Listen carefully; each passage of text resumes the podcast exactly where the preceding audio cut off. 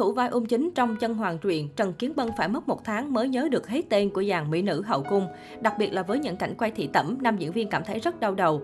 Hậu cung chân hoàng truyện là bộ phim cung đấu cực kỳ nổi tiếng từng khuynh đảo màn ảnh nhỏ hoa ngữ, đưa vô số cái tên lên dàn sao hạng A và giúp họ có được vai diễn để đời cho sự nghiệp.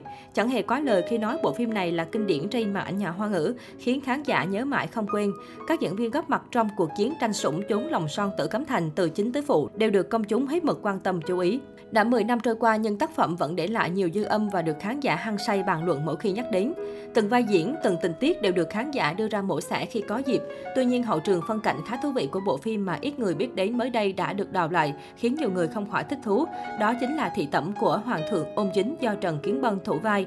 Mới đây, cư dân mạng đã đào lại chia sẻ của nữ diễn viên Dương Tử Yên. Cô cho biết Trần Kiến Bân muốn quay hết cảnh thị tẩm chỉ trong 2 ngày. Vì thế các diễn viên đã tập trung lại để thực hiện xong cảnh quay.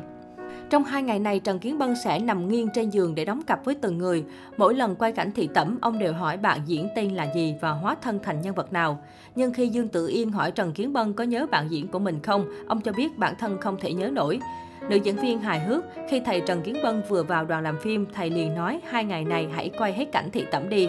Thế là mọi người tập trung lại, cứ từng người từng người một lên giường, gặp ai thầy cũng sẽ hỏi cô tên gì, diễn ai thế.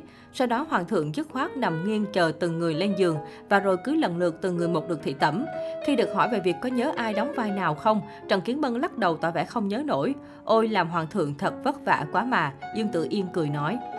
Trần Kiến Bân cũng gật gù tiết lộ, quả thật làm hoàng đế rất phiền. Tôi có tận hơn 20 phi tử, ai cũng có họ có tên. Lúc bắt đầu căn bản chẳng nhận ra ai với ai. Sau một tháng, nam diễn viên mới nhớ được hết tên của dàn mỹ nữ hậu cung. Tuy vậy, trong những cảnh quay quần trò chuyện cùng các vợ, Trần Kiến Bân vẫn cảm thấy rất đau đầu. Với khán giả đã từng xem chân hoàng truyện chắc chắn đều hiểu những cảnh quay này khi lên sóng chứa đựng rất nhiều cảm xúc. Với mỗi người, hoàng thượng lại có tình cảm khác nhau nên cách đối xử cũng không ai giống ai. Vậy mà tất cả được ông thể hiện hoàn hảo chỉ trong hai ngày, đủ để thấy khả năng nhập vai của Trần Kiến Bân xuất thần đến mức nào. Chân Hoàng Truyền là một trong những dự án cung đấu kinh điển quy tụ nhiều bóng hồng của màn ảnh hoa ngữ nhất. Thế nhưng trong hậu cung của Chân Hoàng Truyền vẫn có những đóa hoa tàn. Trong đó phải kể đến vai Tề Phi của nữ diễn viên 7X Trương Nhã Minh. Tề Phi là một phi tần lâu năm trong cung theo ông chính từ những ngày còn ở tiền đề. Tuy có con trai là Tam A Ca hoàng thời, nhưng Tề Phi lại không phải nữ nhân tinh tế thông minh. Chính vì vậy, cô từ lâu không còn được hoàng thượng sủng ái. Cuối cùng vì bị hoàng hậu xúi dục đầu độc ninh tần, Tề Phi bị xử tội và qua đời. Dù có tạo hình già nua kém sắc cùng tính cách khó cảm trong chân hoàng truyện nhưng ngoài đời Trương Nhã Manh lại khá xinh đẹp và có khí chất. Gần đây cô đã đăng tải một video tri ân đến vai Tề Phi trong chân hoàng truyện. Qua đó khán giả vô cùng xích xoa trước nhan sắc đời thường trẻ trung, tích cực của mỹ nhân.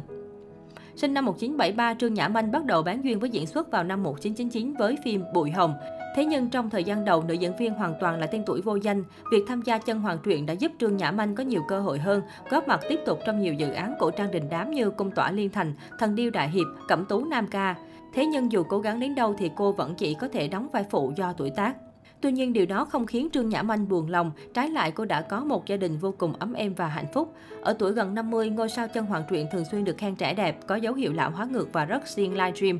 Cô cũng hay đăng tải video khoa chồng và con trai, khiến dân mạng vô cùng hâm mộ vì cả nhà ai cũng đẹp.